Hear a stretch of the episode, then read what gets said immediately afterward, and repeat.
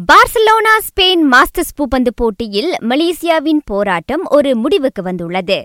அரையிறுதி வரை முன்னேறிய நாட்டின் ஆடவர் ஒற்றையர் பிரிவைச் சேர்ந்த லியூடரின் அச்சுற்றில் டென்மார்க் வீரரிடம் தோல்வி கண்டார்.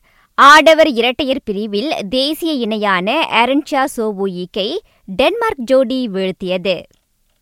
நாட்டின் மகளிர் ஹாக்கி அணியின் தலைமை பயிற்றுனர் ஏப்ரல் மாத வாக்கில் அறிவிக்கப்படுவார் என மலேசிய ஹாக்கி சம்மேளனம் தெரிவித்துள்ளது. புதியவர் இரு வாரங்களுக்கு முன் பதவி விலகுவதாக அறிவித்து டர்மராஜ் அப்துல்லாவின் இடத்தை நிரப்புவார்.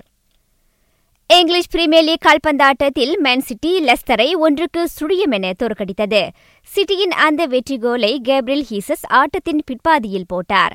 அவ்வெற்றி புள்ளிப்பட்டியலில் சிட்டி இரண்டாவது இடத்தில் நீடிக்க உதவியுள்ளது. மேலும் ஒரு ஆட்டத்தில் செல்சி இரண்டுக்கு ஒன்று என தொருணமை வீழ்த்தியது. அக்கோல்களை ஒலிவியே ஜீரோவும் மார்க்கஸ் அலோன்சோவும் அடித்தனர்.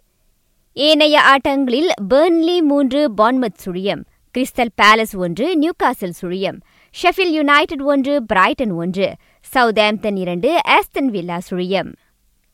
ஸ்பெயின் லா லீகா ஆட்டம் ஒன்றில் பார்சலோனா ஐந்துக்கு சுழியம் என ஏபாரை தோற்கடித்து புள்ளிப்பட்டியலில் மீண்டும் முதலிடத்தை பிடித்தது. பார்சாவின் அந்த ஐந்து கோல்களில் நான்கினை கோல் மன்னன் லியோனல் மெஸ்ஸி புகுத்தினார்.